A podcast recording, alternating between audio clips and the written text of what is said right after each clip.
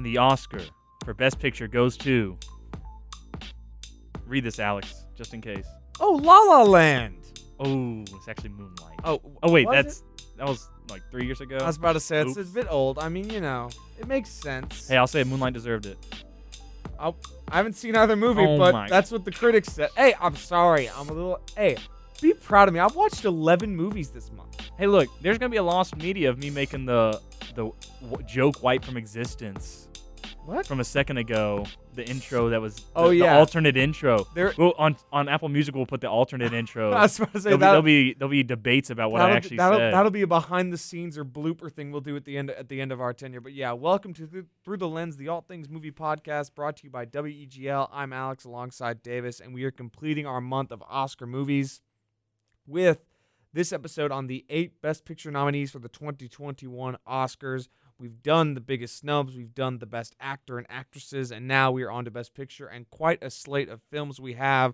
We've got Nomadland, Promising Young Woman, Trial of the Chicago Seven, Judas and the Black Messiah, Mank, Sound of Metal, Minari, and The Father. We will break down all eight of those movies, six of which we've already talked about before. We have not talked about Trial of the Chicago Seven or Judas and the Black Messiah yet. We will talk about those movies the most, naturally, because we haven't talked about them yet.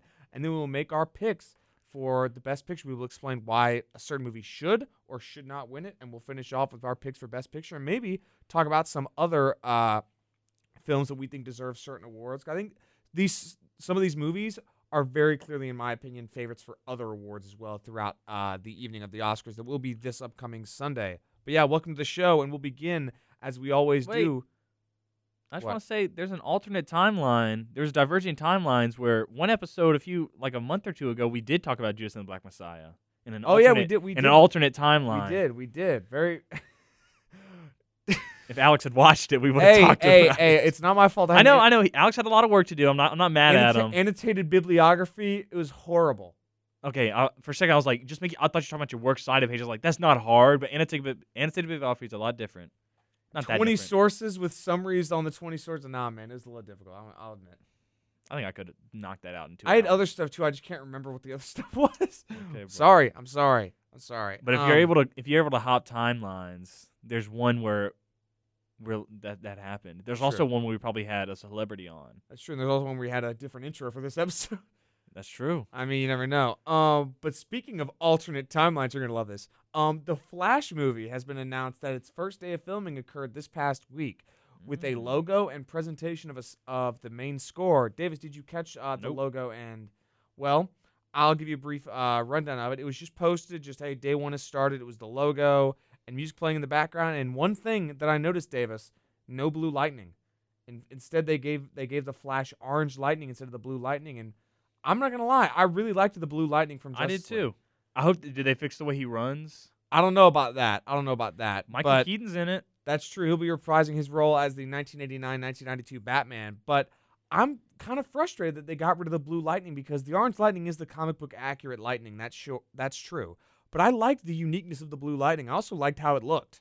I thought it looked really cool, and I thought remember that scene when uh, Ezra Miller's Flash saved all the people from the falling debris Yes. really really cool not to mention the soundtrack the uh, the song sounded very very similar to the soundtrack for the flash tv show which i was not happy about because make no mistake about it i like the flash tv show for what it is but i think this show should try and separate it or this movie should separate itself from a seven season long What it is is just. character. Oh my gosh! There's another person that has Speed Force we didn't know about. The flash There's TV another. show, We we we finally got rid of all the speedsters. Oh my gosh! There's another speedster. the Flash TV show, we could talk about that for I mean, there's so many things that I dislike about that show from every episode being the recycled uh Barry meets villain, Barry gets his butt kicked by villain. Let's not forget the one time the Flash was outrun by a motorcycle.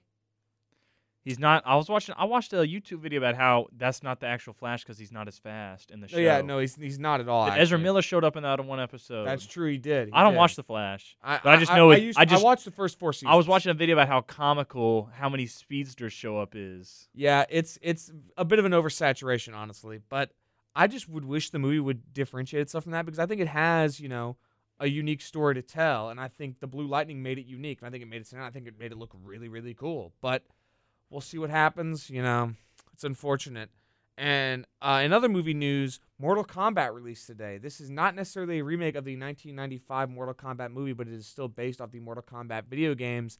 And not to critical acclaim. Some people are loving it for its dumb action movie uh, style, excuse me, style, and other people are not fans of it at all, actually. So I plan to watch it eventually just for the sake of it, you know, because it's on HBO Max for free. Might as well, right? But not doing so hot. It has Hiroyuki Sanada as Scorpion, which I was very excited about that. He's 59 years old, still doing his own stunts. Uh, he of fame from the likes of Avengers Endgame and The Last Samurai. But yeah, that movie released today on HBO Max. Also, Russell Crowe confirms he will be playing Zeus in Thor: Love and Thunder. Thoughts on that, Davis? I saw a thing about how Ireland stays winning in the MCU or something, or as superheroes or something like that. What do you mean? Well, they who was it? I can't. They have Russell Crowe. Uh, I'm blanking. There's more Irish. They got one. They've got more. Well, I know, but you you've only given me one. I know. I just said for, I forgot the others. Michael. Fassbender. He's or he's English. What? Is he Irish? I thought he was German. No. Oh, wait, that's because he could speak German already. That's what it was. My mistake. I think he might be Scottish. We're gonna have to wait for a second while Davis uh, Look, look, checks look, this out. He's he's from Germany, but I, I he's Irish German. Michael Fassbender is Ah, Irish German, so I- I we'll take that as a dub for me. That's oh my lord. Um, additionally, the Shang Chi trailer uh, released. Shang Chi and the Legend of the Ten Rings. Davis, did you catch the trailer? No, but is it Shang Chi or Uh? Kev- Kevin Feige pronounced it Shang Chi at Okay, the cool. announcement for the movie, so I was gonna go off that. I I had assumed it was Shang Chi, but I also know the pronunciation can be very Yeah, different. So yeah, yeah. I I was glad that I was able to hear him uh say it, so I could know how Marvel was going to pronounce it. And yeah, it I didn't see it, but I did see a tweet from the actor that's playing Shang Chi like three years ago, being like, "When the when's Yeah, there gonna be an Marvel, Asian American superhero?" I- Marvel. That's exciting, and, I, and I'm excited for it in certain regards. I just I worry about the connection in the MCU because uh, this movie and the Eternals are both coming up, and I, I'm all for the MCU going off the grain in a sense, but like just doing a movie just for the sake of it, you know, it doesn't look like it differentiates itself that much. And a lot of these movies, they can't, you know, set themselves apart. They just have to do something within the context of the MCU, right? Like Ant Man 2, right? Ant Man 2, in my opinion, is not a great, great movie and it doesn't stand out a lot except for the fact that it has a very key part of the MCU timeline with sending Scott Lang into the quantum realm, which sets up Endgame. That makes it an important movie in the grand scheme. And this movie, I worry that it won't differentiate itself much. Honestly, kind of like Captain Marvel, because for me, Captain Marvel, it explains who the character is, but it doesn't, you know, add anything else. It doesn't like the Skrulls are kind of a one-off until we get the Secret Invasion TV show, which they're working on right now. Emilia Clarke actually just got casted in that. Until then, you know, we aren't going to have, um, you know, where's the connection there? And I think that is one thing that helps a lot of MCU movies, but can also hurt them if they don't have that connection. And I worry what the connection will be. I, I want to say something. I know last week, yeah, it was last week. I was hating on MCU movies. Kind of a common theme the past few weeks. I was about to say, I, I do like. I, I've been watching Falcon. I like MCU. I like Marvel and all that. Don't get me wrong, but I feel like they got to change the formula for these movies. They got to make a like uh, a movie that doesn't fit the same the same formula. Because like you could all these movies basically have the same backbone. Like I there's, agree. There's no like change of genre Yep. really.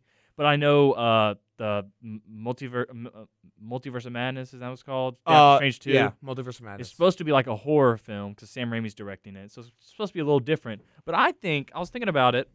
They should make like a movie, kind of like Unbreakable, or like, like they need to take a different take on the superhero within it. They could do like a uh, an X Men, but like Chronicle. I agree. I think I think cool. the MCU had a bit of you know um complexity at the beginning of its tenure because a lot of people hate the two Thor movies, but one thing that was very distinct about the movies is that as I I've been watching some clips from those two movies, the first two is that you know Thor being in the in uh you know on on Earth he was kind of you know the fish out of water, but when he was on Asgard, Asgard was a very different like you know just climate and a very different like style and they they all spoke very differently and it kind of melted away with Ragnarok because those movies didn't succeed. And I think they become more uniform because you look at it, I mean, every movie they make is a success because Yeah. they stick to that formula. But I think there needs to be like a Logan type movie, or more Logan type. Not like I'm not saying as good as Logan's. That's a hard bar to reach, but like more serious, I agree. more substantial, I agree. more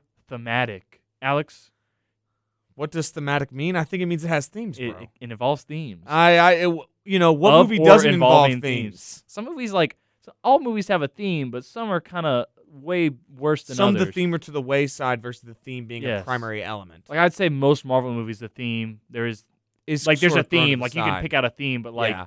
Fal- or like uh Falcon and the Winter Soldier, there's a very obvious theme if you watch it. Yeah. Not I wouldn't say super obvious, but there's a theme in certain. It also becomes more obvious towards the later. which I as the show I, I. I like that it's doing that. I think support it as well. I very think, I think it's definitely doing something very- to address. pretty well. Yeah. Uh, I think uh, Winter Soldier, the movie, that one had a theme about like espionage, government. But those are like the they all have themes, but like those are the two that really stick out to me. Yeah, and a lot of them were, you know, they're there, but they're not the main focus. Ant Man's about getting family. That's kind of their theme.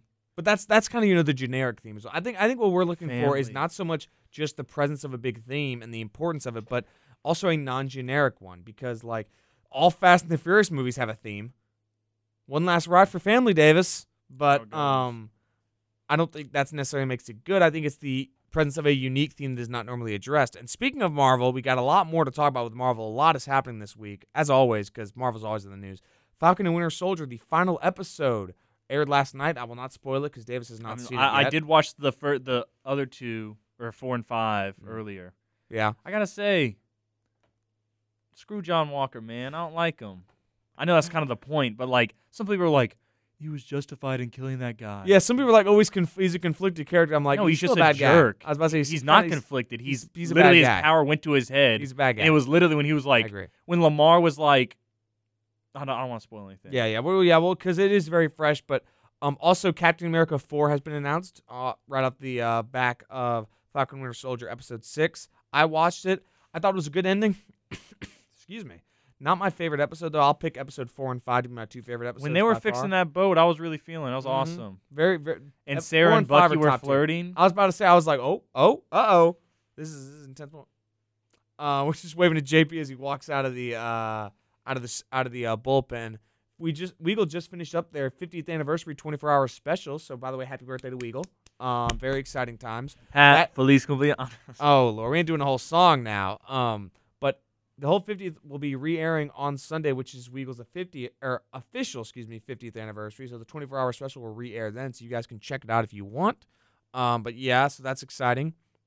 And again, Falcon Winter Soldier aired last night at 2 a.m. I slept to watch it. It was pretty good. And I think the MCU shows are doing solid. We'll see how they continue that success. They got Later Loki on, coming up. It's true they do, which I'm a bit I'm a bit sketched about that one because are they going to remember that it's the Loki from 2012? A remember, it is. But he was mind controlled. They're not going to, by the way. So you know. They're not going to remember. They're gonna have the quirky, funny, uh, morally conflicted Loki from the recent ones that all the fans Ah, love. You got to be honest with yourself. I mean, I don't have insider info, but you got to be honest with yourself. That is the people the fans love. There's all the I liked him at his best in Avengers 2012. I, looking I- back on Avengers 2012, it wasn't that good. it had its mo- it had, It had moments its moments, but like but looking I- back on it, like as a movie, it was just like a it was just like a TV. Sh- like I know I keep saying that, but it was like TV quality. Looking at like like the saturation of the film and all their costumes, it looks so it looks so cheesy. Yeah, They it, come a long way yeah. since then. That was Joss. That's Joss Whedon for you though. yeah. But I liked Loki at his best in that he was very, you know, like evil. He wasn't, you but know. he was mind controlled, Alex. That was he wasn't yeah. That's that's the thing. They they retconned it that he was being mind controlled by Thanos. really. Yes, he had the Mind Stone already, And when? Or so, something like so, he was somehow under con- the control of Thanos. Oh yeah, because they did retcon that, that he had the Mind Stone. Yes. which it doesn't make any sense, by the way. But anyway, because um, then because then Loki becomes all nice and redeemable apparently, even though he destroyed New York. I never recall them retcon that, but I have to look that up after Pretty the show. sure I'm pretty sure it was something like that. Could you could you was could like- you look that up while I talk about some more stuff? Um, if you don't mind, I, I just really want to know the answer to that because I'm very curious. Also, uh, we can also talk about this after Davis looks this up. Uh, two more things. Sony has struck a deal with Disney to bring Spider-Man films to Disney Plus starting in 2022, and the deal lasts till 2026. So now Sony has a deal with Netflix to send all Spider-Man movies to Marvel Netflix first. confirms Loki was mind controlled in the Avengers. That was 2018. No, that's horrible. What? Should have expected it What? because he becomes this. oh my. well, he becomes he becomes this this. I'd say a more of a hero than an anti-hero. He's still kind of morally conflicted, but like he was an irredeemable character before that. I'd say like morally yeah. because he killed like millions of people in New York. Yeah, like like um like uh, Black Widow says he's killed 80 people in two days at one point. That's the beginning of the movie. Maybe not millions, but still. no, no, no. In, in New York, definitely. But, But- I'm like that was in, that was the beginning when Yeah. he like had the scepter. and But but but then Germany. he becomes becomes all funny and quirky and cool. But I mean, like his character now is like I don't mind him. That that scene where like in Ragnarok where they're like I got bit by a snake, it made me chuckle. that's kind of is uh, improvised. I know, I Um, know. I'm But man, you, that's just that man. Why? should've seen that coming? Ugh. We'll talk about that during our MCU themed episodes, which we keep hinting at. Eventually, we'll do it, I'm sure. But Alex keeps bringing it up. And Yeah. have one more episode this hey, semester. hey, hey! I'm planning for the future, Davis. Alex last like a, a month or two ago, he's like, I say for our junior year, we have a trilogy theme. I'm like, Alex, we still have we have to worry about this No, no, year. no! It wasn't for my junior. It was for our senior year because it would be the third year of this show. No, you said our junior because he our third year here. no, I didn't. Yes, you did. Well, that's not what was in my head. I, I don't. I remember you said junior. I was like, I, okay. I, I don't know about that. Also, um, Billboard put up in L.A. that has asked Marvel Studios to bring back Tony Stark. Grow up. He's dead. Grow up. Can't get what you want. I mean, why? Because everybody loves t- Robert Downey Jr. so funny. But like, like, Everybody loves Iron Man. When Like- Ironheart comes along, imagine all the fanboys freaking out when that happens. There's gonna be, I can't say that. There's gonna be, uh, uh, uh it's gonna be crazy.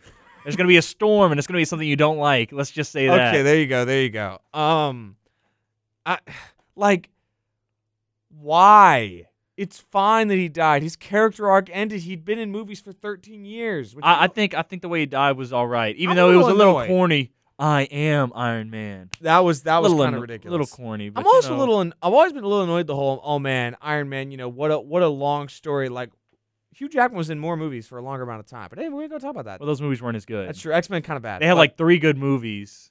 more than three. Four. Honestly, say Days of. Future Past. Uh, Logan.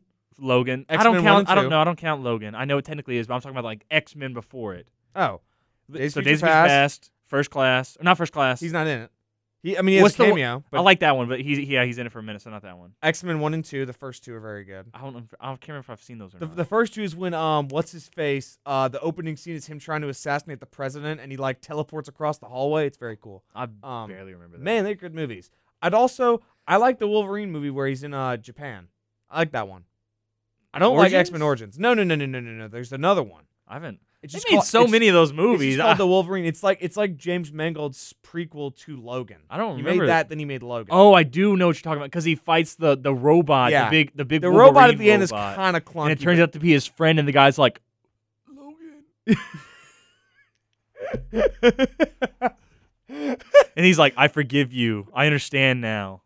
I like that movie. I kind of forgot that existed. I've seen a video about it. I don't DVD. It's a good movie. I, you know, it has moments. X Men Origins has its moments. No, that opening scene where it's him and Scott Oh. Kahn. Is that Scott Caan? No, it's not no, Scott Caan. it's Who not is Scott Caan. it? I- I Are you sure? Yes. Are you 100 percent sure? I feel like it's Scott Caan in my mind right now. It is not. Also, I'm pretty sure it's Scott. Is it Scott? Is it pronounced Kahn? Yes. Are you sure? Let's find out. No. Where is it? It is absolutely not him. Are you? Ta- what scene are you talking about? The, you know, like the opening scene where it shows them like going through time. Oh, Yeah. it's Liev Schreiber. Yeah, it's Leo. You you were talking about Sabretooth and you. Yes. Oh Yeah, my god. I just well, I know he Oh. was in a movie I've seen recently, and Liev Schreiber was in uh Spotlight. Oh, you watched Spotlight recently. Yeah, I own it, Alex. Oh. golly, I told you about that. I- My what bad. else was Le- I saw Liev Schreiber in something else recently. Liev Schreiber's great, but yeah, I really like the opening scene there. But the rest of the movie, eh, not so Schreiber's in Spider Man in the Spider Verse. Yeah. Don't say yeah. Who is he? Uh, oh man, I know. I think he's Kingpin. I was about to say I feel like he's probably Kingpin. Is he Kingpin? I don't know. I'm checking. Well, watching, I'm writing it's Kingpin. It's Kingpin. well, I was gonna I was gonna guess Kingman too.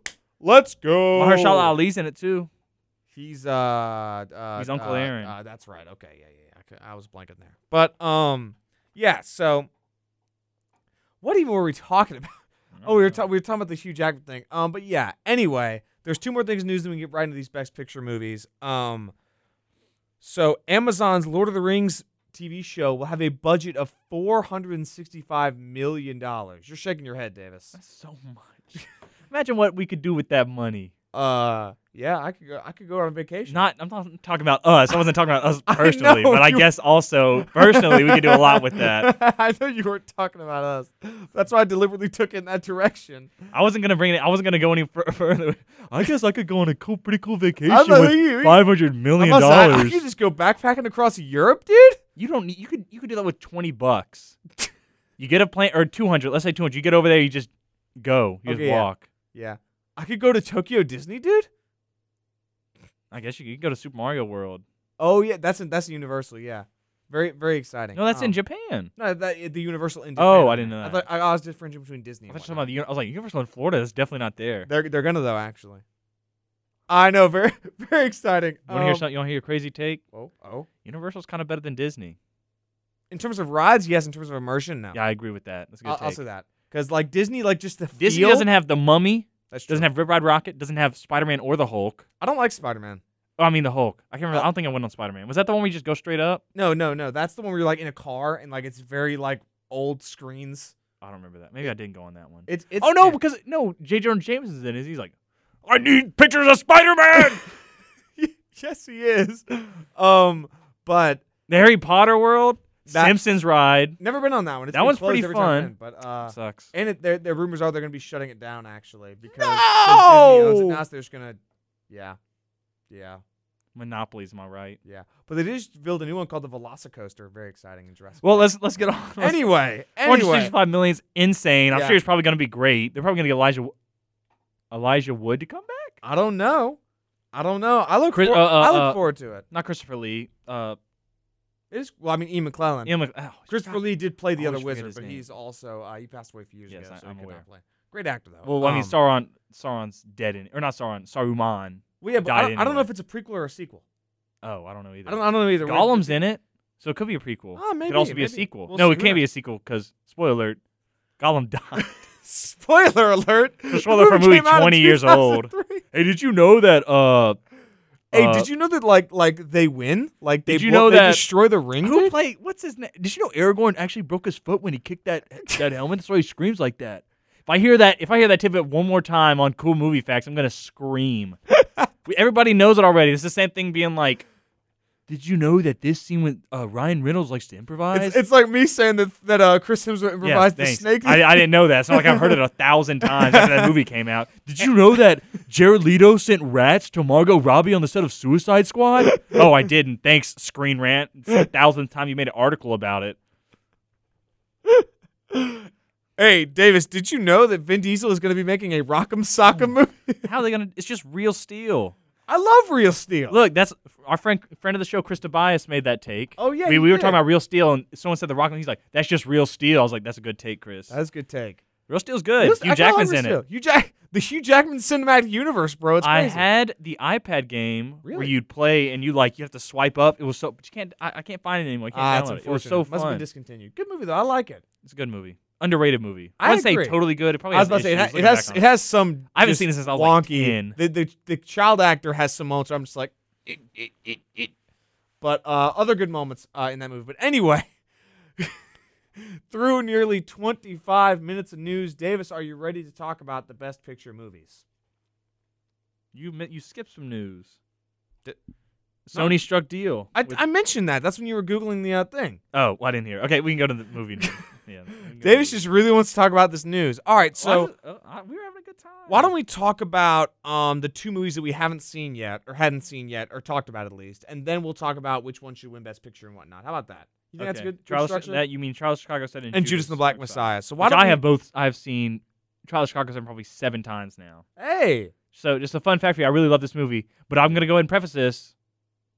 Shouldn't win Best Picture. and we, we can get into that. go that. ahead. I just yeah. blew your mind right there. Let, us talk about this How can movie. you watch So a movie seven times and not think it should be Best Picture? okay, You'll hear- Dave- you'll hear Dave's why. getting a little fiery. Some No, I was just I was just doing an impression of a nondescript person. I feel like Anna's gonna send us that text. We'll be like, uh, you know, Who's this? Who are you impersonating, she, no, she no, she's gonna send the text. How can you watch it seven times and not give best picture? There's gonna be ten seconds. She'll be like, oh, oops. Oops. But we'll get into that. Um, so the trial of Chicago Seven is the story of seven people on trial stemming from various charges surrounding the uprising at the 1968 Democratic National Convention in, National Convention in Chicago, Illinois. I don't necessarily agree with the word uprising, but that's what IMDb used to describe it. I would say more protest, if anything. But so this movie is dealing with um in 1968, uh, a after years of civil rights movement and uh, as described in the movie, the far left movement. Uh, the Democratic National Convention was going to nominate Hubert Humphrey, who a lot of Democratic voters and supporters around the country were not happy about it, so they went to Chicago to protest the convention and get their voices heard. They, they were protesting Hubert Humphrey because most of the, the protesters wanted to get out of Vietnam, and Hubert Humphrey would have kept. exactly. Little known fact: the Democrats were the reason we were in Vietnam, That, and, that, and the Republicans that didn't help it either. That movie the, the Republicans that. kept us there I was about to until say, Richard Nixon got the, us the, mo- the, yeah, but I say the movie addressed the fact that it's just bad on all sides, Yeah. really, at, at this point. And that's the idea. Is it's a very much a lot of civil rights protests as well as protests against the war. You've also got uh, David Dellinger, one of the seven, who was a conscientious objector in World War II, which leads to one of my favorite jokes in the movie. Is when I'd uh, punch you too. That, that was hilarious. well, look. So, No- but anyway, go ahead. uh, you know, I forgot what I was gonna say. Oh my gosh. Keep But- talking. I'll, it'll come So back the the movie is has. Oh, no, no, I uh, got it. So the, the trial of the Chicago Seven, very real trial. Most of this movie is real. They kind of embellished a little bit Yeah. to make it more dramatic. It's actually even crazier in real life. But this was probably the most famous trial of all time in American history until OJ. In ter- yeah, in, ter- in terms of And this know, is- popular coverage and in the news and Yeah, whatnot, it and this is the closest America has ever gotten to a strictly political trial, which I, a lot of people, I think it is personally. A lot of people. I mean, it, it's it's certainly the They movie certainly frames it as such. they put well, they put them on trial for their beliefs. Yeah. basically. and, and the, and the movie frames it as such with um the new attorney general joining in with the Republican administration that won in 1968, who immediately goes after uh the seven from the His name's John Chicago. Mitchell. Yeah, that's right, John Mitchell. And I gotta say, let's just talk about this movie in terms of its strengths. Unbelievable cast. I'm just gonna list off some of the names we got right here. You got Eddie Redmayne as I Tom can name them off the top of my head. Alex Sharp as Rennie Davis, Sacha Baron Cohen as Abbie Hoffman, Frank Lange- Langella as Judge Julius he played Hoffman. Nixon in Frost v. Nixon. He did. Uh, Jeremy Strong as Jerry Rubin, John Carroll Lynch, also known as the Zodiac Killer, as David Dellinger. Just kidding, but if you've seen Zodiac, you know what I'm talking about. Um, Mark Rylance as William Kunstler, Joseph Gordon-Levitt as Richard Schultz, and Michael Keaton as Ramsey Clark, just to name a few. I mean, the movie is stacked from top to bottom with one of the best casts in recent memory. The guy that played Bobby Steele, Yahya Abdul Mateen II, is going to be Candyman. Really? He was also he was also Black Manta in um Yes, in uh Atlant- in Aquaman, which he was really good in that as well. But yeah, I think the first thing foremost, this cast is unbelievable, Davis. Really also, think- uh, you didn't mention Kelvin Harrison Jr. He's not that big, but he was in this movie called Waves I watched recently. He was stellar who in did he that. play in this? Played Fred Hampton. Oh, okay, okay. I, I didn't see his name on the list. Check out Waves. It's it's a it's rough around the edges, but it's basically like two movies put into one, fall on one family. It has it has uh it has Sterling K. Brown in it. Uh-huh. You know Sterling K. Brown. Yeah, I know Sterling K. Brown. Kelvin Harrison, uh, Lucas Hedges. It's an A24 movie. you and your A24 movies. Davis is basically the official representative. My friend A24. Told me to watch it, and I checked it out. It was Ah, good. It was good. Solid, solid. But yeah, I think you know, Davis. What do you like about this movie? Above all else? Look, so o- overall, uh, little known fact about actually not little known at all. We talked about it on the show. I'm now a law and justice major Oh yeah. because my interest in law, and I love lawyer movies. Yeah, I'll say love. I Uh, yeah. I thoroughly enjoy They're very law yeah, movies. as do I. As do I. I've seen The Rainmaker probably five times. Rainmaker's Seen this really seven times. I've seen this seven times. I've seen A Time to Kill probably four times. I can. Trial of Old Drum was what got me started. Ah. That's a little known movie for you. I I It's rec- about a I- dog that he I that recall. they they accuse a dog of eating sheep and they take him to trial. It's it's I found it on YouTube in the Spanish dub for free. You were there for that. I know. I know. You and Aaron Folk were there I, was for supposed to, I, I, I recall the absurdity of that, but anyway. Okay, but like I was saying, uh, law movies are even though it, it, law movies aren't very accurate, as accurate to like real life law. Real life law is a lot more boring. There's not big outbursts, and I think this movie's pretty accurate for the most part. It doesn't like show the entire, but overall, I think it's a great movie. It's a very interesting story. I'm very interested in politics as well, and this has to do with politics I'm interested in. A very big trial, very famous trial. Overall, I think they did well. The actors did great. Uh, the composition of the movie was well, but I will say technically, not like not like uh, It- uh, on a technic level, technical level of the movie, it's not. It doesn't blow anything out of the yeah, water. it's, it's just it's just average at that, and that's because you know it's got it's uh the screenplay which was nominated for best uh original screenplay is written by Aaron Sorkin. Aaron Sorkin is famously one of the best writers working today in Hollywood. Wrote West Wing, wrote uh the Social Network, and then wrote this. And he wrote this script over 14 years ago, and is trying to begin trying to get a director to direct the film for years, and nobody decided to do it. So he decided he just wanted to direct it himself and get this movie out there. And I think you can see that because this is one of his first. I think it's his directorial debut. It is. and it's it's not his strong suit. His writing is top tier. I think the intro scene where it's the rapid fire dialogue introducing the characters is exactly Aaron Sorkin. That is trademark for anybody who watched West Wing and watched the hallway talking, that's exactly what he does, and that's what he does at his very best, and he does it here in this movie. Look, I I think if if this movie was made like we talked about, Piece of a Woman, the the the the uh, courtroom scene in that was really shot well. I think if the whole movie was kind of like Pieces of a Woman, the courtroom scene just there, it would be little. It'd probably be the ru- front runner. I agree. I Also, agree. if Francis Ford Coppola, who's who directed Rainmaker, if they could have got he great movie, great law movie, if they had gotten him on this, another person that would have made the made it more he's technically. been working on the Godfather astounding. Part Three director's cut for a while, so Leave it be. Just make a new movie, please, Francis. I don't know. I don't know, but yeah, I think you know. I, I, yeah, I basically, think- if it had a I better would say this. You know, if Best Picture is a very interesting um award because it's the last award of the night because it is a compilation. It's a compilation thing. Accumulation is the word. Accumulation of things. It's not just the best directing. It's not just the best writing. It's not just the best score editing.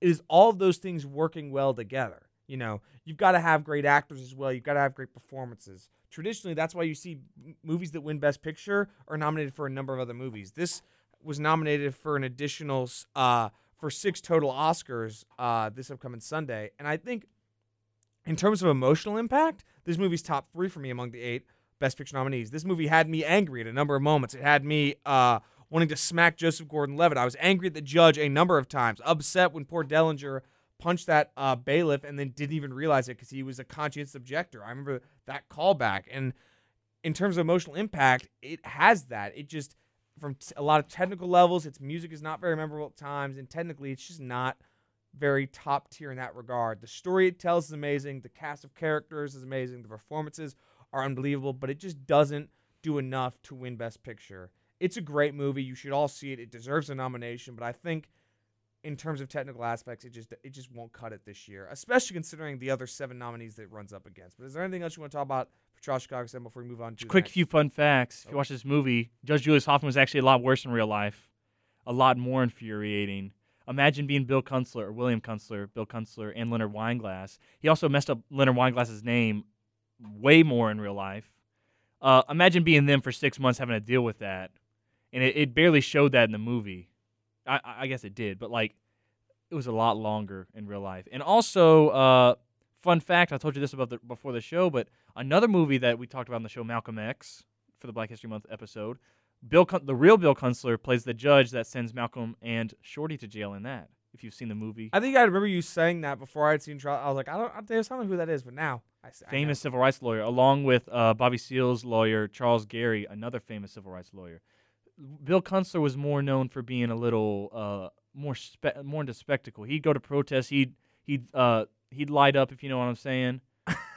like he actually did. He he was at Woodstock. I'm pretty sure. I think I read that somewhere. Like he was pretty known for being out with the counterculture Ra- people. rather, rather, rather public. I see what you're saying. and yeah. that's why and that's why in the movie Tom or uh, uh, Tom Hayden was like he, he didn't think he was serious enough. That's why he got Leonard Leonard Weinglass. ah, there you go, there you go. But yeah, That- again, that's it for that. It's a great movie. Check great movie, out. but I'm not sure if it uh so deserves it at that It's a good movie. To just kind of like if you need to do something to put on the background. Like you need you need to waste two hours. I wouldn't say waste two hours. You need you, you need to go somewhere in two hours. You don't know what to do. Put this movie on. Time fly. It like it, it flies past. It's that good to me. Yeah, I completely Take that from someone that's seen it seven times. That's true. Yeah, you certainly have seen quite a few. Um, so then you've got uh the next movie being Judas and the Black Messiah. This is uh the other movie that we watched that was not nominated for Best Actor or Actress. So we did not cover it until now. This is the story about how Bill O'Neill infiltrates the Black Panther Party for FBI agent Agent Mitchell and J. Edgar Hoover, and as the party chairman, Fred Hampton ascends to power, and and falling for a revolutionary en route, a battle wages for O'Neill's soul as he just is torn between two worlds essentially. And I gotta say, great movie, really.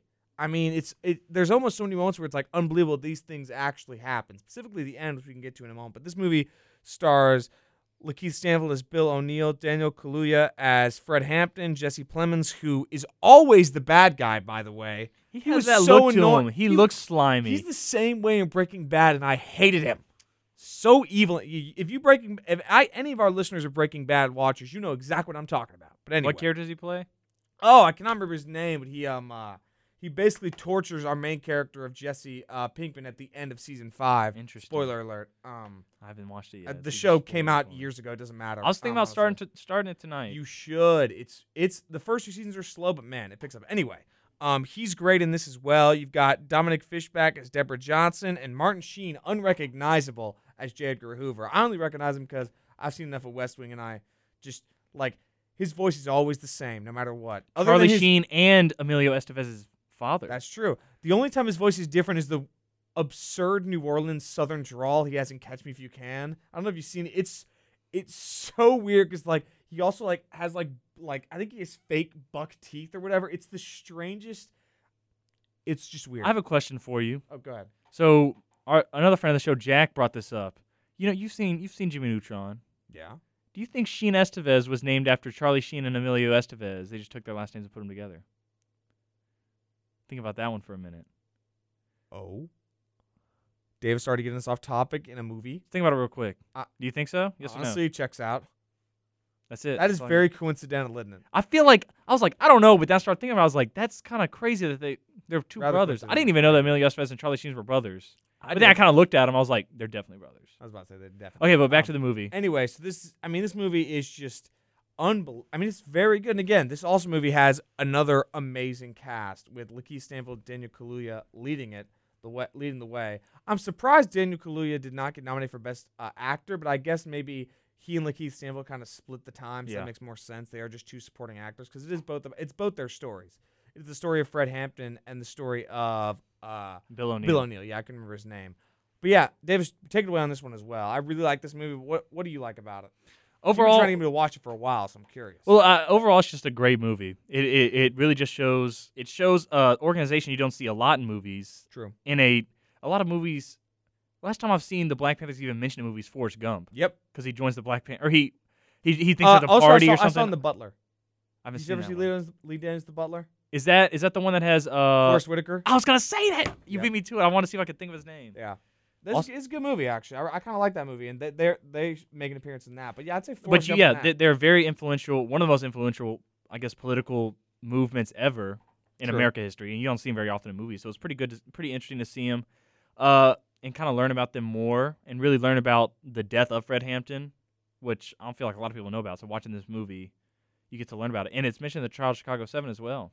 So there's a quick trans. It was. callback. which was a cool connection. I was like, oh wait, I'm gonna be watching the movie later. We're gonna see what happens. And dang, that's all I gotta say about that. But yeah, Um, I think it, it portrayed the betrayal. That's like one of the best movies I've seen a betrayal. Like best. I know you, you had some issues with it, but yeah, I, but I, you- I'm it- gonna it- address that when we talk about. If but the should win or issue. Look, I'm just gonna go ahead and say my point, and then you can counter it after I finish my thing. Like this movie, if it was like you don't see movies very often do this, but like you hear what they're thinking, then maybe I think that's clunky. First of all, I think you can. I think sometimes it might be necessary. You're telling me a horse with the voice narrative of Matt Damon? No, that's totally thoughts? that's different. I'm know, talking I'm about like kidding. like No, imagine if um imagine if Trial of Chicago Seven, you heard everything Sacha Baron Cohen was thinking. it's one of the most difficult things to do when adapting books specifically, Yeah. and you'll also see it in certain movies as well. Because in books, it very much just helped just to do a first-person POV for that purpose. And that's what they had to do with Spider Man. They just had to he just talks to himself. Yeah, They had they had like the early 2000s where he just thought to himself a lot, but then they were like getting back to talk to they're like, actually, this is kind of ridiculous. but Um, uh, yeah, I think it's a great movie. Check it out. It the ch- shows the portrayal really well. Shows the conniving of Jesse Plemons and J. Edgar. Yeah, it's a great that- movie. That's that's definitely true. I think uh, I think the interspersed J. Edgar clips at the beginning, where he's like giving the speech to all the FBI agents of what he's going after, was fascinating and very good in framing. he was very very threatened by the Black Panthers. Yeah, no, I you could certainly tell in the movie. I'll he was threatened that. by them having a breakfast program. I do recall that. I, I, I actually uh, looked up some on that, and I, I did read that as well. Hey, you Um, you can. I just want to. I did a project on this yesterday. You can thank uh, the National Free Lunch Program getting increased funding. You can thank the Black Panthers for that. ah, dang. They put pressure on the American government to do that. Didn't know that. They put they Um, fed twenty thousand kids a day every morning in their first year, well, and they expanded across the country. That's more. impressive. Um, I gotta say for this movie, you know, my one issue with it, and I will say this movie again, all star cast. It's got great direction, a lot of amazing shots. The shots of uh, O'Neill and Agent uh, Mitchell staring at each other when Fred's first speech came back. Also, I don't know if you noticed when he, his first speech back, he doesn't blink. When when Daniel Kaluuya is giving the speech, I don't think he blinks once when he's. I on have last I saw it a few months ago. Which- so like that's that's one of the things that kind of leaves my The mind. interesting thing about about uh actors not blinking is you don't notice it like initially, but it has an effect. It has an effect. Like um Samuel Jackson's monologue uh in Pulp Fiction, he doesn't blink either. And um in this, his eyes are wide and he's you know just absolutely pounding the uh, podium. A great speech, by the way. Um, very powerful too. I'm pretty and- sure it's based off of it is based off a real speech. Yeah, I'm sure it is. I'm, I'm sure it is. And I think, like, you know, I noticed, I'm like, wait a minute, he hasn't. And then, then they come back to me, he was like, he hasn't. And he didn't do it. And I was like, he like he like did this like with an angry face, and I was like, oh, did he do it then? And he didn't. And I was like, okay, it's just a cool detail, which I don't know how actors do that really, because I I gotta Just blink. keep your eyes open. If you don't, if you consciously think about blinking, you can avoid it. Like I'm thinking about right now. I know my eyes are burning. I can keep talking like this for a while. I don't want that's kinda- subconsciously think of It's something. kind of scary, bro. Um, but yeah, I, I really like that, and I think the story that it tells is just you know the back and forth between Stanfield's perspective as O'Neill and Fred Hampton's perspective as well. You know, the FBI going after him versus what the Black Panthers are working on is great. My one issue to me is that I think it played up a lot of the internal struggle a bit too much with the with the uh, person of Bill O'Neill. I can't speak on Bill O'Neill himself. You know, they said at the end of the movie he only gave that one interview, which was cool to to start the movie off like it's that interview and then end it with the real footage from the interview. I really liked that detail. I don't know about you, Davis, but I thought that was really, really cool, and I really uh, thought that was a great way to begin into the movie. But I think the movie kind of played up his internal conflict a bit much for the sake of you know plot, and I get that. You know, without internal conflict, the movie is a lot less compelling. I think because I think that really because if, if you're the Fred Hampton side is always going to be compelling anyway, but the Lakeith Stanfield section of the movie, I don't know why I keep calling him Bill O'Neill. I keep forgetting that that's his name. Um, I think his section of the movie would be a lot less compelling without that. And I, I cite specifically there's a scene at the end because what happens is the climactic moment in this movie, spoiler alert, is so FBI agent Mitchell tells uh, Bill O'Neill to slip some. Well, he tells him that they need to drop a layout of Fred Hampton, the place that Fred Hampton's staying at, because J. Edgar Hoover wants him dead. That's what happens in the movie. He says prison's only temporary or whatever. And then eventually, Bill O'Neill's given this thing to slip into Fred Hampton's drink to put him to sleep, so he won't be able to get up and run or whatever during a raid on his house. And like when he goes to get him a drink, he's like hyperventilating and sweating and looking so nervous. And I get that, but like I just feel like it maybe he should have like gone outside and like collapsed. Like if he just said it and then it all hit him at once. Cause like in the moment I'm kind of like, look, if he's actually acting like that, and that's and this is not, you know, a depiction of his mind and how he looks, Fred Hampton's not gonna take the drink. He's looking he's looking like he's losing his mind over a drink. And I just thought that was a bit much. And also in the context of Bill O'Neill, again, I can't speak on how Bill O'Neill felt, but I mean, he continued to work for the FBI for years and made a significant amount of money. It wasn't until the documentary came out in the 1990s that he actually committed suicide in 1990, the day that the documentary was released, Martin Luther King Day 1990. But I just feel like, based on what I know about Fre- about uh, Bill O'Neill, it doesn't seem like he was as conflicted as the movie depicts it. But I get why they did that. I just think that it, it specifically that scene took me out of it a bit because it seems a bit, you know, I get that you know you can't necessarily narrate what's going on inside their heads, but the actors and the characters. But that scene, I was like, okay, maybe just do it a different way. Like I think if he stepped outside and immediately collapsed or something and freaking out, would have been perfectly fine. That's just my two cents. Because that was the one scene where I was like, wait a minute. Everything else, the immediate aftermath when the raid is unbelievably like just it goes from zero to a hundred in about two seconds, and you kind of just you know, it's like the meme with Mr. Krabs, he's in the crowd, and you're like, what's happening? That was a great scene. It was really just unbelievably just heartbreaking, honestly, and just gut wrenching. But I think that one particular scene to me, if I may, if I may be honest, that's the one scene that takes it out of the movie for me. But do you think this deserves Best Picture, Davis? I wouldn't be mad if it won, but I don't think it's going to. Yeah, and, and why is that? Just because the competition this year? Or? I just think uh I think this has a pretty strong case, but like looking at like the movie I think's gonna win, or like looking at uh we can go into this one next, I guess. Yeah. Nomadland. That's kind of like that's kind of like Oscar. I want to say Oscar bait, but like that's an o- it checks the all Oscars. the boxes. The Oscars like those type of movies. Yeah. Oscars don't usually go for these politically politi- politically car- well, charged. I mean, like how often are they going to go for a movie like this? I don't know. They like recently they've like more abstract True, true. than historical movies. which leads into Nomadland, honestly. But I, I just think, you know, I think when you're dealing with Best Picture and you're dealing with eight nominees, you know, I think that um, in the case of a movie like Judas and the Black Messiah, it's not that it's a bad movie, it's just that there are other movies that are just in this in this group that are just significantly better, in my opinion. I just think you know there's movies that are just far and away top, all-time greats compared to an already good movie in Judas and the Black Messiah. But yeah, you want to talk about Nomadland? So why don't you go into that, Davis? Well, uh, for no, we talked about Nomadland last week. Specifically, Frances McDormand's performance, which I think she deserves Best Actress. Personally, I think she's amazing in that. But teach their own. As, as I think you picked Vanessa Kirby as well, which I both pick Vanessa both are Kirby. top tier. As is uh, Carey Mulligan as well. But We kind of touched on this a lot last week. We can go over it real quick. Yeah. We can move on to uh, the other movies that we didn't talk yeah, about. I just have a point of why I think it, it, it won't win personally. But Well, this movie, the the the main aspect of it is Frances McDormand is kind of like an I wouldn't say an Oscar favorite. She's only really won one, but like I feel like the Oscars always kind of watching her. The Oscars are always kind of watching her lately. Yeah, for sure. Uh, she does great in it for sure, and I think a strong performance elevates that more. I agree. And she carries this movie by herself for the most part. She, I mean, yeah, she, and you could you could point it. You could be like, well, she's carrying this movie by herself. It makes it stronger, and it has all these other. It's like basically a documentary in a lot of ways. But then you Yeah. go like, just that Black Messiah it has two great performances, but True. it's not it's not doing as much as Nomadland. True. But uh, it has a lot of. It's basically like a documentary we were talking about like last week. Yeah. And you know, it's you're, you're looking at the cast, and it's uh, David Strathairn and Frances McDormand are the main stars, but then Linda May, Bob Wells, and Charlene Swankie are all actual nomads. They are played by real people. And I will say this: this movie is unlike anything I've ever seen because it feels like a documentary. It feels like a documentary, and I think that's its biggest strength, but it's also, in my opinion, its biggest weakness. Because when I talk about Best Picture, I said it earlier, Best Picture is an accumulation of everything, and one of those things is an engaging story. Look at Spotlight.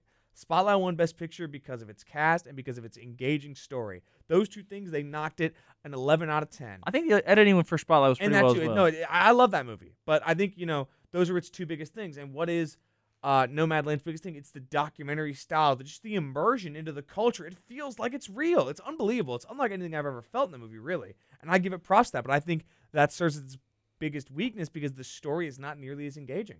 I think the story it feels like you know one of those low budget documentaries on a random person that just doesn't have a lot of big emotional moments. Swankie's uh, discussion about her having cancer, that scene honestly, and this uh, Fern's talking to Bob Wells at the end, two best scenes in my opinion. But the movie doesn't have a lot of that, and I think that kind of hurts it in that regard. It doesn't have a lot of emotional ties. A lot of voters can't attach to it the emotions they felt because it is a technical marvel. The shots, the music, everything is great. The acting, but from a story perspective, I don't think it's nearly as engaging as the other nominees in this list. And I think it technically it's top three for me, but overall story wise, it'd be in the bottom half. I, I, I agree with that, but I think since it's doing something new, the Oscars True. are going to be more more lenient True. to all that. I think no, I think it could be picked. I just personally wouldn't. like how but I think 1917 was a front runner just because it The was one the shot. one shot, even though. not real one shot, but the yeah, but like even shot. like I really like 1917. It's a good movie.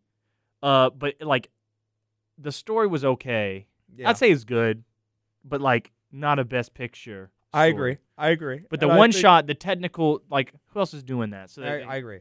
I, I again, I think it They could. they- I just don't think it should for that reason. In my yeah, opinion. I agree with that. agree? All right. So Anything now, else to say about this movie? no, I mean, again, it's really good. Go see it. It's free on Hulu. If you have Hulu, go see it. It's, I mean, it's great. It really is. France McDormand's the best. Uh, Chloe Zhao is going to be doing Shang Chi later this uh this year, and you would definitely want to get a taste of her directing ability. She's great. She's up. She's nominated for uh, best directing in this movie. A lot of people think she'll win. We'll see what happens.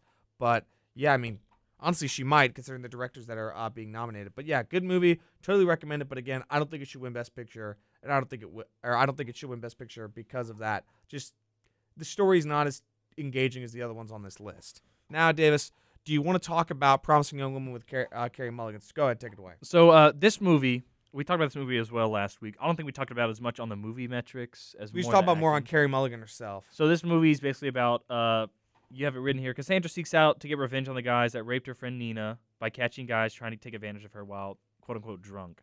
And then kind of it, she meets somebody, goes down, she almost gets better, then it goes downhill. It, it's it's I, I like the movie, but I I would say the reason this movie will not win it is because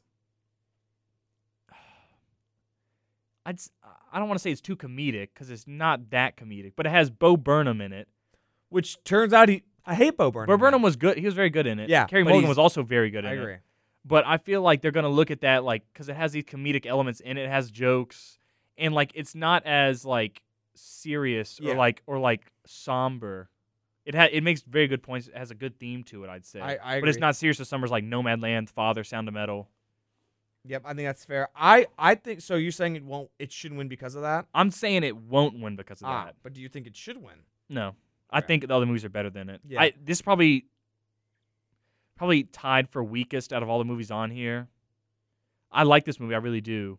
Or tied for it's in the lower yeah, half. for I, I me. I'd have it like sixth or seventh on the total eight movies Yeah. personally. Um, I think you know for me, I think it, it this movie is nominated strictly because Carey Mulligan gives one of the best performances of the year, and I think like her story and her character is just you know you can't take your eyes off her when she's on screen, and that scene when she watches the video and the just the Yes. silent expressions on her face is unbelievable. It's the it's one of the best acting of the year in my opinion. It really is some of the best we've seen, and I think that's part of why I got nominated. But I just think you know outside of her, the rest of the movie is Trial of Chicago Seven esque. It's okay. Like it's like you know how Trial of Chicago Seven, it's the acting and the writing, but everything else is just it's good. That's the same Yeah. thing with this. Carey Mulligan's performance is amazing. The rest of the movie's just it's just good. And again, in in this case, these are not bad nominees. Just that there are some nominees that we're going, we've already talked about Nomadland. We're gonna talk about some more that are just better than this. Also, I watched Moneyball the other day, so it just popped in my head. I kind of imagine the Oscar voters is like the Moneyball scouts They're like, oh, his girlfriend's ugly. That means he has bad confidence. They're gonna be like,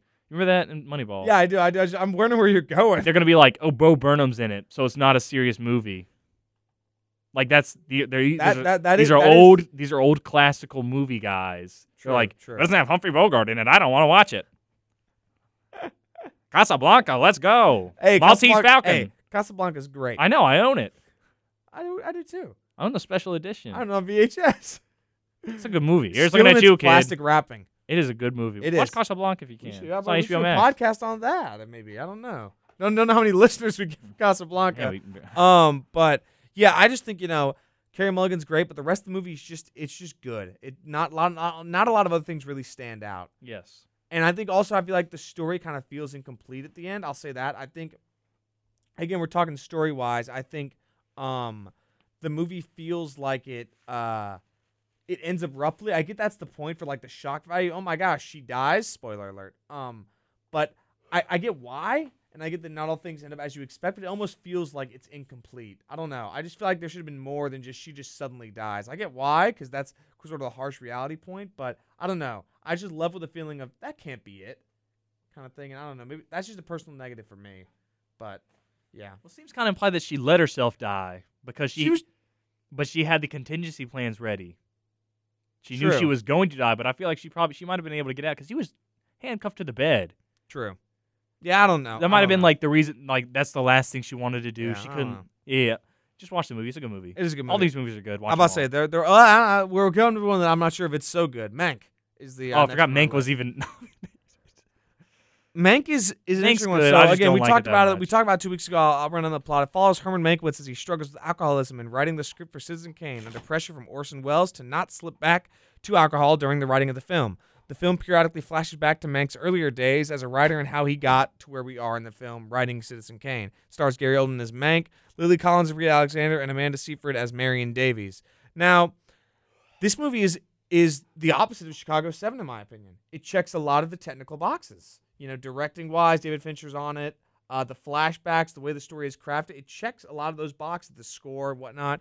It is actually uh, nominated for Best Original Score. It's nominated for 10 Oscars. That's a sign that it checks a lot of the boxes.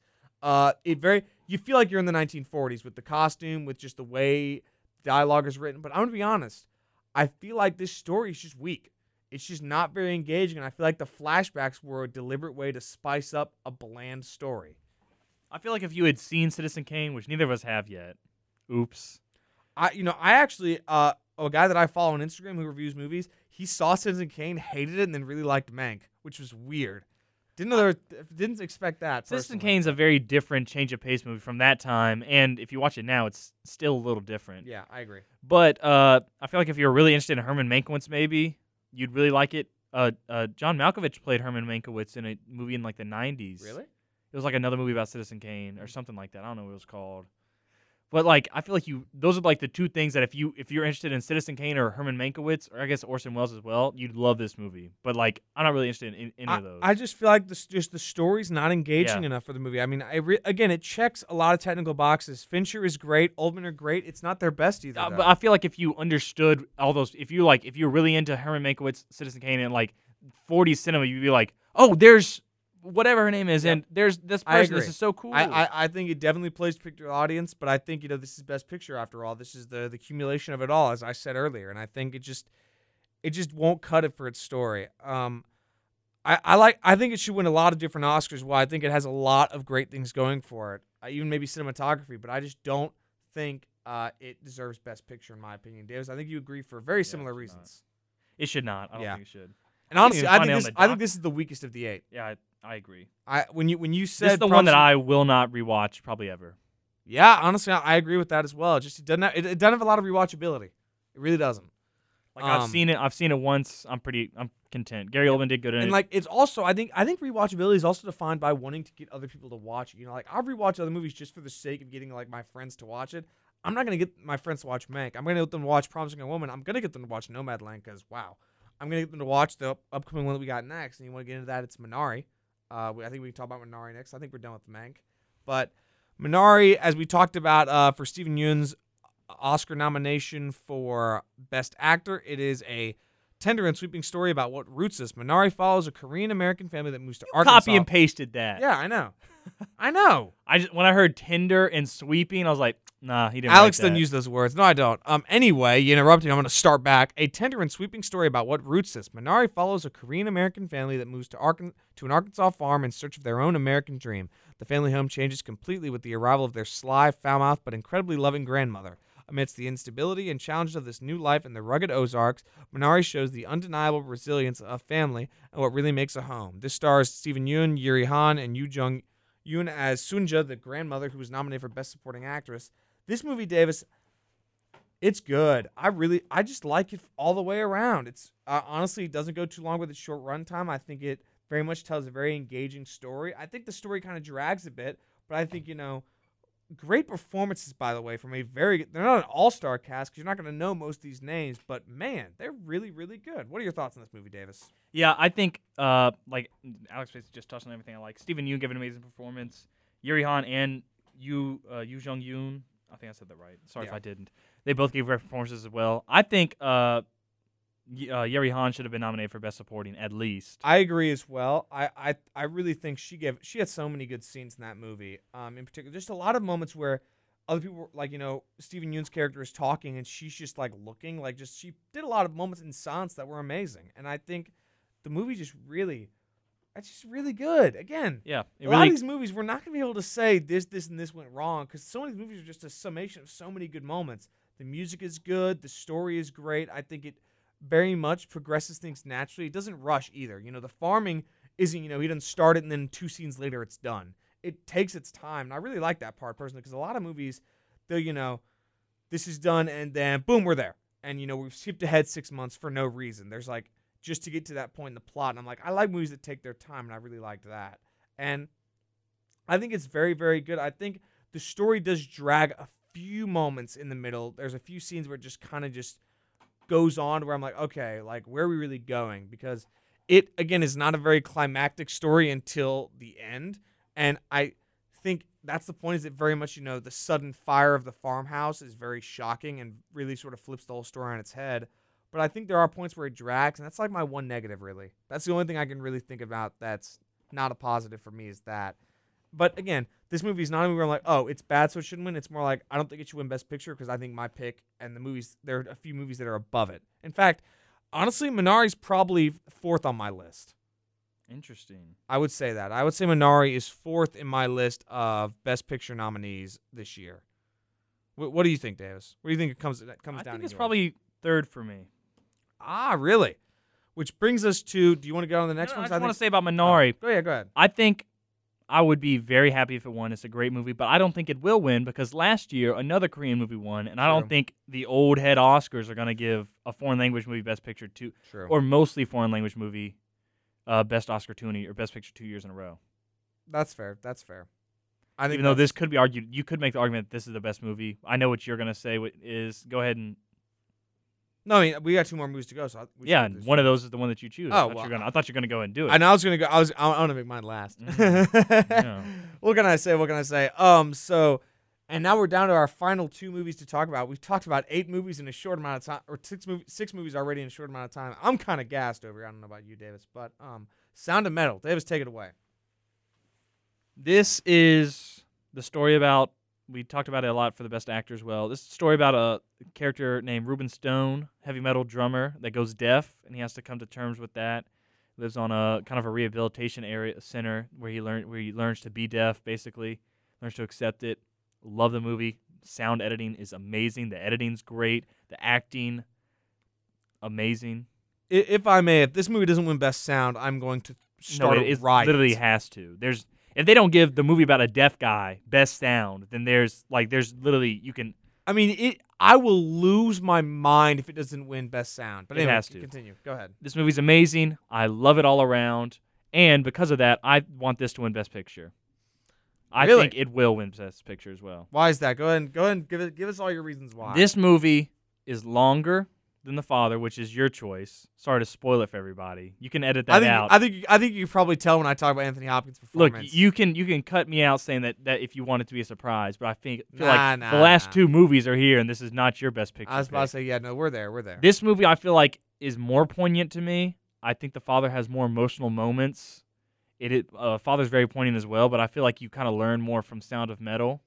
I feel like uh, the editing's probably better for father. No, it is better for father. Like the the, the film style, I, I they, think the film editing and Father should win. how they that. fit it together is probably the strength there. But I think just overall, I like this movie more on a from personally. I think fair. it should win because of that. I mean, look, the, the, these these two movies that we're talking about, they're the top two movies for me for the year. I mean, this these are two of the best performances I've ever seen. These are two of the most immersive movies I've ever seen. I keep using that word because for me, and I, I wrote this down actually, um, because in, movies are about suspension of disbelief, right? The idea is that you know you can watch Avengers Endgame because you know it's not real, but you can immerse yourself in that by just suspending your disbelief. And I think the best movies are movies that help you do that in seamless ways. Nomadland being like a documentary, and then Sound of Metal, just you feel every emotion that Ruben has as you hear his hearing. The jumping back from what he should be hearing to what he actually hears, like with the hearing aids or when it's just the muffled de- from his deafness, unbelievable. By the way, I mean those are some of my favorite scenes of the whole movie. The scene with the uh, the slide and the kid. I mean, my gosh, and the ending, in my opinion, is one of my favorite endings of any movie ever. Yes, I, mean, agree. really, it's just unbelievable. He just sits there and finds that stillness. I was so happy that he found the stillness.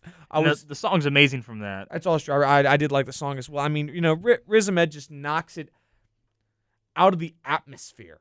I mean, it really is just great. The only criticism I have is it's one small nitpick that I didn't understand in the movie is there's an argument that he and Lou have about an album that is never really explained what the argument's about. And I get that it's sort of a backdrop thing, but I kind of would have wished to understood it because like even when he when she and him are arguing on in the van about what to do, he starts talking about some album, and she's like, "What are you talking about? What are you saying?" And I didn't know either because I had no idea what was going on. It never there was never sort of a tie-in for that, and that's the again that's if I'm Well, nit- they were, I think they were talking about he wanted to make an album so they could make money, but they didn't have enough money to go record it. Hmm. Hmm. Because he kept talking Really? about how they needed money, but they didn't have enough money to go on tour. He was like, "Just wait till we go on tour, we'll make money, and then we'll be able to get out of this Hmm. van or whatever." I I'd have to rewatch, but that was the one thing. I'm where I pretty was- sure that's what it again, was. This is the one thing where I'm very nitpicking, and if, that's the explanation. But then I'm- and then he was like, with and then he was like, "But don't record it without me, or don't don't do any music without me." And then he sees her in France doing her thing, and she's Oh, like, "He's like, come on, man." Yeah, I mean, I, I just that was like the one thing, but other than that, I mean, this movie is just it really is a perfect movie. Honestly, it's I mean, it's you know, it just everything is just so great. Also, you got uh, you got Paul Raci as Joe nominated for Best Supporting Actor. I'm not, I don't think he should win next to Daniel Kaluuya or Lakeith Stanfield, but he's pretty great. He's really great. I think a lot of the, scene when uh when Ruben comes back after getting the hearing implants. Oh my gosh, that that scene in particular. But yeah, it just it really just again, I, I told the story about how I was watching it, uh, and at one point I'm like, it, can people hear me when I talk after this? Because I was like, there's like something about it. I don't know what it was, but yeah, I mean, great movie, but it's not my pick because my pick is the next movie, and I, you know, Josie, um, she texted me that uh, her sister Gabby was listening to the episode and said that Alex said greatest performance of all time like 10 times in a row. You did. But hey, hey, it's not my fault. Anthony Hopkins ha- didn't have to be that good. Um, yeah, this is my pick for best actor and best picture. It is The Father. The Father is a movie about a man who refuses all assistance from his daughter as he ages, and as he tries to make sense of his changing circumstances, he begins to doubt his loved ones, his own mind, and even the fabric of his reality. Starring Anthony Hopkins as Anthony and Olivia Colman as Anne. I mean, this movie just despite its short you you mentioned that it, uh, Sound of Metal is longer, but I say despite Father being shorter, it is so packed full of everything. There's not a moment of you know dullness really. There's not a moment where you're like, okay, maybe I could skip ahead 15 seconds or whatever. You know, everything is just every scene matters. And in my opinion, I'm gonna say this, and you may be like, all right, Alex, you aren't thinking this is the. I'm trying to figure out the way that I can word this. In terms of how this story is told, this may be my favorite way I've ever seen a movie tell a story. The, you know, the non-linear path that it takes really puts you in the perspective of Anthony Hopkins. You sound like a Pulp Fiction fan right now. Do I? Yes, you sound like a film major that's like no no no no hate on film majors that are like Pulp Fiction, but like you know the joke where it's like Pulp Fiction's the best movie ever made because it's non-linear. You never seen anything like that before. Just watch The Father, man, I was and you to say, will. not to mention in this case, it is it is non-linear for a purpose of putting us in the perspective of the character, and not to mention, it has the best editing, my favorite editing of any movie this year. Particularly Davis, I brought this scene up last time we talked about it, about a time when he walks away from dinner and the lighting changes to a different time of day. I didn't I'm- notice that. I because I noticed I was like, wait a minute, it just got brighter in the room. What is happening? And I was like, oh my gosh, that was so awesome. And I think just in terms of adapting this incredible play that I've read a bit about about how revolutionary was the time, it is adapted very well. I think the director in, in a directorial debut actually, wow, really great, and the performance is amazing. And I just, I just this I've never seen the movie told in this told the story in this kind of way, and I think it also checks. I, I mentioned, you know, I'm gonna get I'm gonna get you know uh, a counter on the amount of times I mentioned the accumulation for best picture, but that's how I see that award is really you know all things coming together. Story, I think it's great. Acting, I think it's great. Directing and shots, I think it's great. And also, I really like when the violin plays every time he realizes it's not real. Like you, you notice that when like the little violin plays in the background, it's very haunting. Movie honestly is kind of scary sometimes. Sometimes I was kind of scared when the random people are in his house. I got kind of scared. The scene When when, he was slapping him, that oh my gosh! cry- oh my, uh, so sad. And I mean, I mean, mom. you know, Sound of Metal be my favorite ending ever. That's just because the father, the ending is just too sad to be my favorite. Where he cries for his mother. Oh my gosh! I mean, look, this movie to me, it just it's it I also want to say the Sound of Metal is a lot more rewatchable for me. That's because the father's The just Father's just makes me really sad. Yeah, I, that Like while I love Schindler's List, I cannot sit down and watch that because the rest of my day will be ruined. that's fair. I will certainly give the Sound of Metal or Sound of Metal the rewatchability uh boost on that one because at least it, it, it leaves you happy at the end. You still feel bad for uh or Ruben, but you also feel happy for him because he's accepted who he is. he's found the stillness. he's finally he's finally he can he doesn't have to play drums, but he Yep. can just be content with who he is. And then the father, the ending might be one of the most depressing in history, honestly.